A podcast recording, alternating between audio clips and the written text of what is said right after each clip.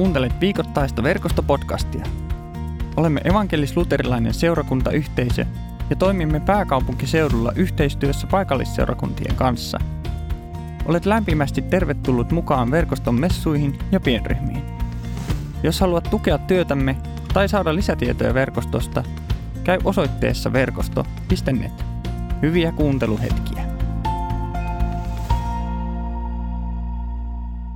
Terve kaikki, mun nimi on Emil. Kiva olla täällä uh, puhumassa teille tänään. Ja tänään evankeliumitekstinä on mun mielestä yksi Jeesuksen nerokkaimmista, hauskimmista ja vaikeimmista vertauksista, mitä hän esitti, tai mikä ainakin kirjattiin ylös. Ja tota, uh, se, on, tota, se on mielenkiintoista, joten päästään tänään tota, siihen hyppäämään. Ja, ja kyseessä on siis tämmöinen epärehellinen taloudenhoitaja vertaus. Tota, se löytyy Luukkaan evankeliumin luvusta 16, ekat yhdeksän jaetta, niin mä luen sen tähän alkuun ja sen jälkeen hypätään, hypätään siihen ja pohditaan, että mitä, mitä, tota, mitä siinä puhutaan, ja, tai mä parhaani mukaan yritän sitä teille tulkita, ja te sitten otatte vastaan tai jätätte ottamatta. Sitten Jeesus sanoi oppilailleen, oli rikas mies, jolla oli taloudenhoitaja. Hänelle kanneltiin, että taloudenhoitaja tuhlasi hänen omaisuuttaan. Hän kutsui tämän puheilleen ja sanoi, miksi sinusta kerrotaan tällaista? Anna selvitys tilinpidostasi, et voi enää olla taloudenhoitajani. Mies mietti, mitä teen, kun herrani vie minulta taloudenhoitajan työn. Kaivuutyötä en jaksa ja kerjääminen on noloa. No nyt keksin. Hoidan homman niin, että kun saan potkut, muut ottavat minut talonsa. Hän kutsui luokseen isäntänsä velalliset yhden kerrallaan. Ensimmäiseltä hän kysyi, paljonko olet velkaa isännälleni? Sata tynnyriä oliiviöljyä, tämä vastasi. Taloudenhoitaja sanoi, ota tästä velkakirjasi ja merkitse kiireesti määräksi 50. Toiselta hän kysyi, entä sinä, paljonko olet velkaa? 40 tonnia viljaa, tämä vastasi. Ota tästä velkakirjasi ja merkitse määräksi 30, taloudenhoitaja sanoi. Isäntä kehui epärehellisen taloudenhoitajan älyä. Jeesus jatkoi, Tämän maailman lapset ovat ihmissuhteissaan älykkäämpiä kuin valon lapset. Minä sanon teille, hankkikaa itsellenne ystäviä laittomasti toisen omaisuudella. Kun rikkaudet ovat menneet, he pelastavat teidät ikuiseen kotiin. Uh, eli kyseessä on suhteellisen niin kuin outo vertaus. Puhutaan, puhutaan niin kuin vertauks, vertauksesta, jota on käytetty niin kuin oikeasti vuosituhansia, no pari vuosituhatta tota, niin, että sillä on perusteltu, että hei, että kattokaa nyt mitä teidän kristittyjen mestari teille opettaa. Että hän opettaa, että varastaminen on ihan ok ja hän niin kehuu epärehellistä taloudenhoitajaa siitä, että, että hei, että, että hän, hän, hän varasti.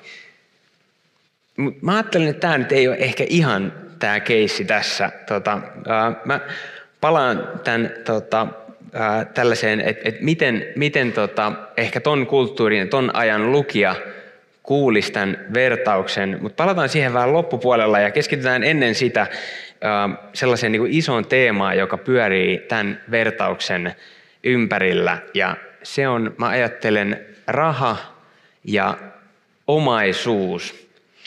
Eli tässä tota, on taloudenhoitaja ja otetaan sen näkökulma niin kuin tähän ensin. Ja sitten lopuksi otetaan tämä isännän näkökulma. Uh, Mutta ennen kuin lähdetään hyppäämään tähän tota, puheeseen, niin varmaan ihan asiallista jotenkin tota, ensin steitata se, että uh, rahasta puhuminen on aina jotenkin semmoinen, että, että, että se on vähän semmoinen kuuma peruna, että siihen kun koskee, niin sitten täällä on joku, saattaa olla, joka, jo, jolla on vaikka yliherkkä omatunto ja joka ahdistuu siitä ja, ja syyllistyy ja miettii sitä koko seuraavan viikon ja päättyy sitten ensi viikonloppuna antamaan koko palkkashekkinsä tota, pois. Ja, ja, ja se nyt tässä ei ole tarkoituksena. Niin mä ehdotan teille diiliä. Mä ehdotan sellaista diiliä, että jos sä nyt syyllistyt tästä puheesta, niin älä silloin anna tänään yhtään mitään verkostolle. Eli kun kerrotaan kolehti, niin, niin tota, jos sun käsi alkaa niin kun suuntaamaan kohti takataskun lompakkoa, niin ota se toinen käsi ja, ja tota, läppäse oikein niin huolella silleen, että tulee punainen, pu, punaiseksi toinen käsi, niin älä, älä, anna, niin kuin, älä, älä anna silloin, koska se nyt ei ole tarkoituksen tässä. Ei ole tarkoitus syyllistää, ei ole tarkoitus niin kuin, tuoda semmoista fiilistä, vaan tarkoitus on enemmän avata tätä teemaa ja hetki puhua rahasta ja omaisuudesta – Mä ajattelen, että siitä on kuitenkin tosi tärkeää puhua, koska Uusi testamentti puhuu siitä ihan hirveästi. Jeesus puhuu ihan hirveästi siitä. Ja mä ajattelin, että olisi vähän mun mielestä huono, jos me sitten ei puhuttaisi sitä. No joo, aika pitkä tämmöinen niin alustus, mutta nyt lähdetään asiaan. Eli ähm, tämä on, tämä epärehellinen taloudenhoitaja on oikeastaan jatkoa äh, vähän tunnetummalle vertaukselle, jonka nimi on tuhlaaja poika vertaus. Jos te katsotte raamatun tota, Luukkaan evankeliumin 15 lukua, niin siellä on ennen sitä tuhlaajapoika vertaus. Ja näissä molemmissa on vähän tietyssä mielessä samanlainen asetelma, eli että on isä tai isäntä, ja sitten on lapset tai niin pojat ja sitten on taloudenhoitaja. Niin tässä on niin vähän samanlainen asetelma. Mä ajattelen, että siinä on niin kuin yksi näkökulma tähän, näihin vertauksiin on se, että, että Jeesus puhuu isän ja isännän, niin kuin, tai vertaa näitä niin Jumalaan ja sitten vertaa lapsia ja taloudenhoitajaa ihmisiin. Eli puhutaan jossain määrin ihmisen ja Jumalan välisestä suhteesta. Ja tämä on tosi mielenkiintoinen, että minkä takia niin kuin ihmisestä puhutaan nimenomaan Jumalan taloudenhoitajana. Koska se tuo meille sen näkökulman, että, että oikeastaan kaikki se, mitä meillä on, ei olekaan meidän omaa, vaan se onkin meillä lainassa. Me käytetään jonkun toisen omaisuutta – ja jossain vaiheessa tämä kaikki omaisuus, mitä meillä on, niin se viedäänkin meiltä pois. Kun me kuollaan, niin meille ei jää mitään, mitä meillä on täällä nyt käytössä. Ja sitten Jeesus tuo tämän näkökulman tähän, että, että, että oikeastaan se, mikä teillä on lainassa, niin se, siitä jääkin jäljelle ainoastaan se, että miten te olette käyttänyt sitä muiden hyväksi. Tämä on mun mielestä tosi mielenkiintoinen näkökulma. Koska se niin kuin, laittaa, itse kun pohdin niin kuin, omaa rahan käyttöä, niin, niin, kuin, välillä täytyy todeta, että niin, että, että, että aika, aika vähän itse asiassa niin kuin jääkin, jääkin, jääkin sitten kerrottavaa jälkipolville sitten, kun on, on kuollut, niin, niin, niin kuinka paljon mun omaisuudesta niin kuin, käytettiinkin muiden hyväksi. Ja tässä nyt en ollenkaan sano, etteikö itselle saisi ostaa asioita, vaan ehkä pointtina on se, että miten me suhtaudutaan siihen omaisuuteen, mikä on meillä. Tarraudutaanko me siihen niin kuin kaikin voimin kiinni ja pidetään se omassa syleilyssämme eikä jaeta sitä yhtään eteenpäin. Vai aletaanko me avaamaan sitä myös muiden nautittavaksi? Mä ajattelen, että antamisessa meillä on vähän tällaista, niin kuin, tällaista niin kuin kaksi puolta – kaksi vähän tällaista vastavoimaa, jotka pikkusen nykii toisiaan vastaan jatkuvasti. Ja ensimmäinen on se, mistä Panu puhui viime viikolla. Panu puhui siis siitä, että kun Jeesus vertaa itteensä viinipuuhun ja me ollaan oksia, niin oksa, joka kiinnittyy viinipuuhun, tuottaa hedelmää haluamattaan tai yrittämättään – niin vähän samoin tässä, että kun me kiinnitytään Jeesukseen ja me rakennetaan hänen kanssaan suhdetta, niin oikeastaan se niin kuin alkaa itsessään avaamaan sitä meidän näkökulmaa meistä itsestä kohti muita ihmisiä. Ja sitten kun pyhitys menee oikein pitkälle, niin tämä alkaa ulottua myös meidän sinne lompakkoon. et, et siinä vaiheessa niin kuin meidän tota, se fokus alkaa siirtymään siitä, että että okei, mitä mä voin tehdä itseni hyväksi, alkaa siirtymään siihen, että okei, mitä mä voin tehdä muiden ihmisten hyväksi. Ja se alkaa pikkuhiljaa vaikuttamaan myös, näin mä uskon, siihen, miten me käytetään meidän omaisuutta, miten me nähdään se ja miten me jaetaan sitä muille ihmisille. Eli se ole itsessään, että meillä on suhde Jeesuksen kanssa. Mä ajattelen, että se itsessään jo vaikuttaa meissä sitä näkökulman muutosta muihin ihmisiin. Ja sitten meillä on tämä toinen vastavoima, joka on se, että lähtökohtaisesti ihminen on aika itsekäs.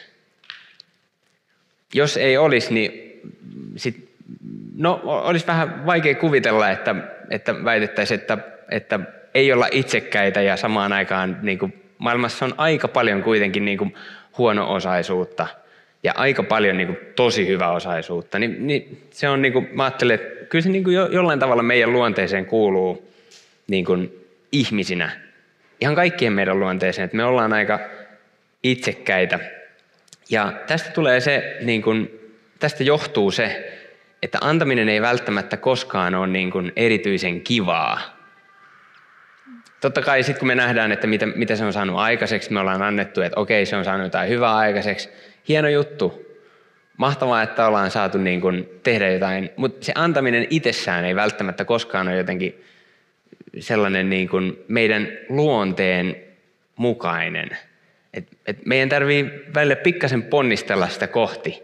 Näin mä ajattelen, näin mä uskon, että, että tässä on pikkasen nämä kaksi, niin kuin, tota, kaksi voimaa taistelee niin kuin vastakkain. Ja tota, mä ihan nopean tarinan kerron tästä, tai tarinan kertomuksen, koska tämä on ihan tosi kertomus. Ää, mä olin tuossa muutama vuosi sitten ää, vielä aika lailla täyspäiväinen opiskelija, mikä tarkoitti, että mulla oli kalenterissa aikaa aika paljon. Tota, ja, ja tota, ää, mä, mä sitten tota, ää, pohdin, pohdin, tuli mun tietoisuuteen, että olisi tällainen yksi tällainen tota, ää, hengellinen työtehtävä. Ja tota, ää, tota, mua, mua pyydettiin siihen ja, ja sitten mä vähän rukoilin ja mä olin sitten okei, okay, no että et, et, kyllä mä koen, että Jumalakin mua vähän niin kuin pikkasen rohkaisee lähtemään siihen ja sitten mä katsoin, että okei, okay, se olisi niin kuin yksi päivä viikosta sitten mä katsoin, että no miltä mun opintokalenteri näyttää, näyttää siinä. No se näyttää, että tuolla on yksi luento ja ehkä tuolla joku toinen, mille ei välttämättä tarvitse mennä. Mutta no ei se nyt ihan noin, vähän karrikoi. Mutta kuitenkin se päivä, mille se tota, ää, työtehtävä osu, niin se oli ihan tyhjä. Ja mä ajattelin, että no hei, tämähän menee hyvin. Että hieno homma. Ja sitten mä ajattelin vielä, mä menen siihen, niin mä en tota, siinä vaiheessa vielä ollut kysellyt palkasta mitään. Mutta sitten mä tota, ää, tota, menin, menin keskustelemaan tämän kaverin kanssa, joka oli pyytänyt mua tähän, ja hän totesi mulle heti alkuun, että hei, meillä on sellainen tilanne, että me ei voitaisiin maksaa sulle yhtään palkkaa tästä hommasta. Uh, että jos me saadaan rahaa silleen, tota, että et, et me pystytään maksamaan sulle palkkaa, sitten me maksetaan sulle palkkaa, mutta mut, mut jos me ei saada, niin se tarkoittaa, että me ei voida maksaa sulle tästä palkkaa. Mä sitten, okei, okay, ei mitään, mä otan tämän vapaaehtoiskannalta, sopii hyvin mun kalenteriin, ja mä aloin tehdä sitä. Nyt kuukaudet vieri ja se työtehtävä oli jossain määrin aika raskas.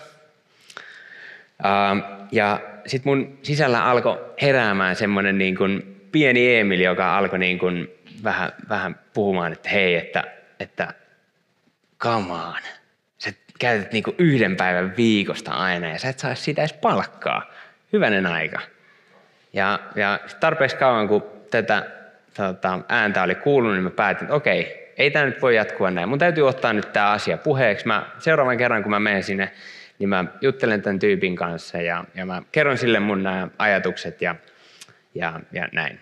Mä sovin sen itteni kanssa, mä en puhunut sitä muille, mutta mä sovin sen itteni kanssa, että okei, seuraavan kerran kun mä menen, mä, otan sen, mä vedän sen sivuun ja mä kerron, että hei, tämä on nyt tilanne. No sitten kuitenkin sitä aikaisempana yönä mä tota, pikkusen rukoilin asiaa ja mä pohdin, että no Jeesus, sä, mä ajattelen, että sä kutsuit mut tähän tehtävään ja sä varmaan oot nähnyt tämänkin homman nyt tässä sitten etukäteen. Että mitä sä haluaisit, että mä nyt tekisin tässä? Ja mä koin sitten, että Jumala kuitenkin kehotti mua, että, että on vaan siinä. Että hän on sut asettanut siihen tehtävään, tai niin mut laittanut siihen tehtävään, hän on halunnut mut siihen tehtävään ja mä teen oikeasti hyvää duunia siinä. Ja mä olin sitten silleen, että no voi vitsit, että selvää, että tehdään sitten. Ja sitten menin nukkumaan ja seuraavana päivänä mä ajattelin kuitenkin, että mä niin keskustelen tämän tota, kaverin kanssa sitten tästä, että mitä, mitä mulla on ollut fiiliksiä tästä ja näin. Sitten mä avasin ennen sitä tota, työpäivää mun pankkitilin jonkun toisen asian takia. Sitten mä katsoin, että hetkinen, nyt on muuten, nyt on käynyt joku virhe, että mulla ei näin paljon pankkitilillä on ollutkaan hetken rahaa, että mitä tässä on tapahtunut. Ja sitten menin katsomaan tapahtumia ja siellä oli, niin kuin, siellä oli pamahtanut sit sinä aamuna, ensimmäinen palkka tästä työtehtävästä mulle tilille. Ja mä että no niin, totta kai. Yes, mahtavaa. Ja tota, mä sitten menin juttelemaan hänen kanssa, kerroin tästä ja mä koin, niin kuin, että se oli mulle, niin kuin, mulle niin kuin sellainen tota, tota, jotenkin niin kuin merkityksellinen hetki. Ja mikä tämän kertomuksen opetus nyt ei ole, on, on se, että, että, että, että työn tekeminen ilman palkkaa en rohkaise siihen. Pyytäkää palkkaa ja, ja, ja, niin kuin, ja se on hyvä asia. Ja oikeastaan niin tuon vuoden niin kuin yksi sellainen iso opetus mulle henkilökohtaisesti oli, että sinne mitään hävettävää pyytää työstä palkkaa ja vaatia sitä – se oli niin kuin, mä koen, että se oli semmoinen iso juttu. Mutta sitten toinen juttu, mitä mä ajattelin, että, että mikä ehkä sitten tämän kertomuksen opetus on, että, että mitä Jeesus puhuu ää, vuorisaarnassa. Niin Jeesus puhuu, että hei, keskittykää Jumalan valtakuntaan. Ja sitten kaikki muu teille annetaan. Niin tämä jotenkin konkretisoitu tässä hetkessä mulle, että niin totta, että Jeesus on niinku oikeasti sanonut, että keskittykää Jumalan valtakuntaan. Hän kyllä tietää, mitä me tarvitaan ja hän antaa sen. Ja se oli niinku jotenkin silleen niinku itselle semmoinen niinku oikeasti aika, aika, aika konkreettinen muistutus siitä. Ja semmoinen jotenkin niinku hieno juttu.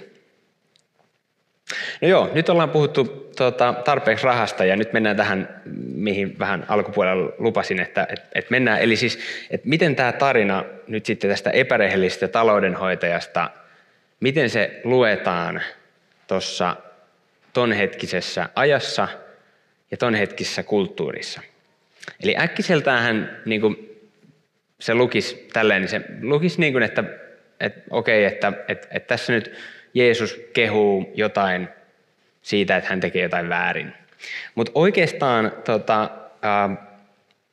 tuohon aikaan, jos taloudenhoitaja tekee tuollaisen tempun, niin isännällä on niin kun, aika silleen laajasti katsottuna oikeus myydä hänet niin kuin kyselemättä orjaksi ja ottaa siitä ne rahat niin kuin itselleen talteen, mitä hän saa sitten heistä, niin kuin tästä taloudenhoitajasta, hän, hänen perheestään, ja sillä vähän tasata omaa, omaa sitä niin kuin hävikkiä, mitä hän on menettänyt tämän taloudenhoitajan takia. Uh, mutta isäntä ei kuitenkaan tee sitä. Uh, ja sitten viimeistään siinä vaiheessa, kun tämä taloudenhoitaja vetää tämän niin kuin viimeisen, oikein niin kuin kunnon, kunnon huijauksen, viimeisen, viimeisen huijauksen, niin siinä vaiheessa viimeistään ton kulttuurin lukija odottaa, että no, no nyt se niin kuin varmasti saa ansionsa mukaan. Et nyt tämä isäntä niin kuin oikeasti sitten niin kuin pistää sen ruotuun. Mutta mitä isäntä tekee onkin, että hän kehuu taloudenhoitajan älyä.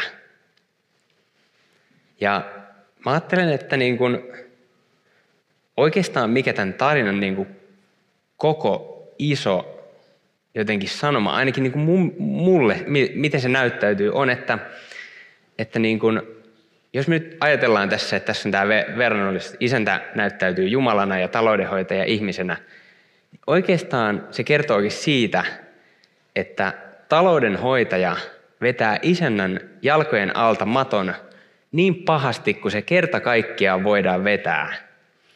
Ja isäntä kömpi, köm, kompuroi jotenkin pystyy ja löytää edelleen kehuttavaa tästä kaverista. Niin miettikää, minkälainen Jumala meillä on.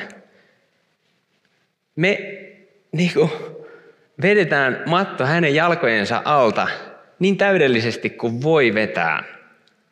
Ja hän kömpii ylös ja virnistää vähän ja sanoo, että teitpä muuten nerokkaan tempun tuossa äsken, että en nähnyt yhtään, että toi olisi tullut niin vähän jotenkin semmoinen, että hetkinen, onko tämä, onko tämä niin kuin meidän Jumalan tapa toimia? Tota, mulla on yksi kuva täällä tilattuna, niin voitaisiin heittää se nyt tuonne seinälle. Tota, tässä on, mä en tiedä, tietääkö joku, kuka henkilö tässä on. Ei kukaan. ei ole pitkäsen panu, ei ole pitkäsen panu. Tässä on, tota, mä, mä oon tällainen niin semi-innokas jalkapallo tota, jalkapallofani ja tässä on äh, ma- maailman, objektiivisesti maailman parhaimman jalkapallojoukkojen Liverpoolin jota mä satun myös kannattamaan, niin se, sen valmentaja, Jürgen Klopp, huikea mies, huikea mies, ää, tota, ja huikea valmentaja. Tota, Tämä kuva on otettu sellaista tilanteesta, että Liverpool pelasi tuossa muutama vuosi sitten mestarien liigaa, eli jalkapallo, jalkapallon niin kuin korkeinta, korkein tasosta tota, tällaista niin kuin kilpailua, niin Liverpool oli päässyt siellä semifinaaleihin, eli neljän parhaan joukkojen tota, ää, niin kuin mukaan. Ja Liverpool pelasi Barcelonaa vastaan. Ja tota, Barcelonassa pelasi tollon vielä Lionel Messi, joka on niin kuin kruunattu suurin piirtein aikamme yhdeksi suurimmaksi jalkapalloilijaksi. Ja Messi teki ihan käsittämättömän hienon jalka, vapaapotkumaalin. Se oli about 35 metristä. Se meni muurin yli, niin kuin hipoen muurin ulointa pelaajaa niin yläkulmaan, kun vaan yläkulmaan pallon voi vetää. Ja se tarkoitti, että Barcelona meni 3-0 johtoon Liverpoolia ensimmäisessä osaottelussa. Ja Jürgen Kloppin katse mun mielestä kertoo niin kuin siitä, että ensinnäkin siinä on tämä puoli, että voi vitsit, että, että mitä just tapahtui. Ja sitten siinä on toisaalta innostus siihen, että et, et wow, että mitä just tapahtui. Siinä on niin kaksi näkökulmaa. Ja näin mä jotenkin ajattelen, tämä on niin kuin jotenkin se, niin kuin miten mä näen, että tämä, tämä isäntä katsoo tässä tätä taloudenhoitajaa. Että siinä on toisaalta pettymys siihen, mitä on just tapahtunut, mutta toisaalta ihailu sitä kohtaan, että vau, miten se tehtiin. Että okei, meitä vastaan tehtiin maali, mutta vau, millä tavalla. Mä ajattelen, että tämä, tämä niin kuin, tota, tiivistää jotenkin sen, niin kuin tämän kertomuksen sanoman siitä, että minkälainen Jumala meillä on. Sellainenkin, joka löytää hyvää silloin, kun me ollaan tehty jotain käsittämättömän katalaa häntä vastaan. Taloudenhoitaja luotti koko sydämestään, kun hän huijas isäntää, että tämä isäntä on armollinen, hän ei myy mua orjaksi. Samalla tavalla Jumala on armollinen, koska se on hänen luonteensa. Hän ei muuta hänen armollista luonnettaan sen perusteella, mitä me tehdään häntä kohtaan, vaan hän vaan jatkaa armollisena olemista. Rukoilla. Pyhä Jumala, rakas Isä, kiitos siitä, että mikään, mitä me tehdään, vaikka kuinka pahasti me sua loukattais, se ei muuta sitä, kuka sä oot. Se ei muuta sitä, että sä oot meitä kohtaan kärsivällinen, rakastava ja armollinen. Me tuodaan kaikki meidän tota, synnit ja pahat teot sun kasvojen eteen, luottaen sun siihen armollisuuteen. Pyydetään, että anna meille kaikki, kaikki se anteeksi. Kuule nyt vielä meidän jokaisen hiljainen oma rukous. Hänen palvelijanaan mä saan ilokseni kertoa sulle, että kaikki sun synnit on annettu anteeksi. Ne on heitetty meren pohjaan, eikä sieltä niitä lähetä enää noukkimaan. Ja tämän anteeksi annon mä julistan sulle isän ja pojan pyhän hengen nimeen. Amen. Kiitos kun kuuntelit verkostopodcastia. Seuraa meitä somessa ja tule mukaan verkoston Jumalan palveluksiin ja pienryhmiin. Lisätietoja löydät osoitteesta verkosto.net.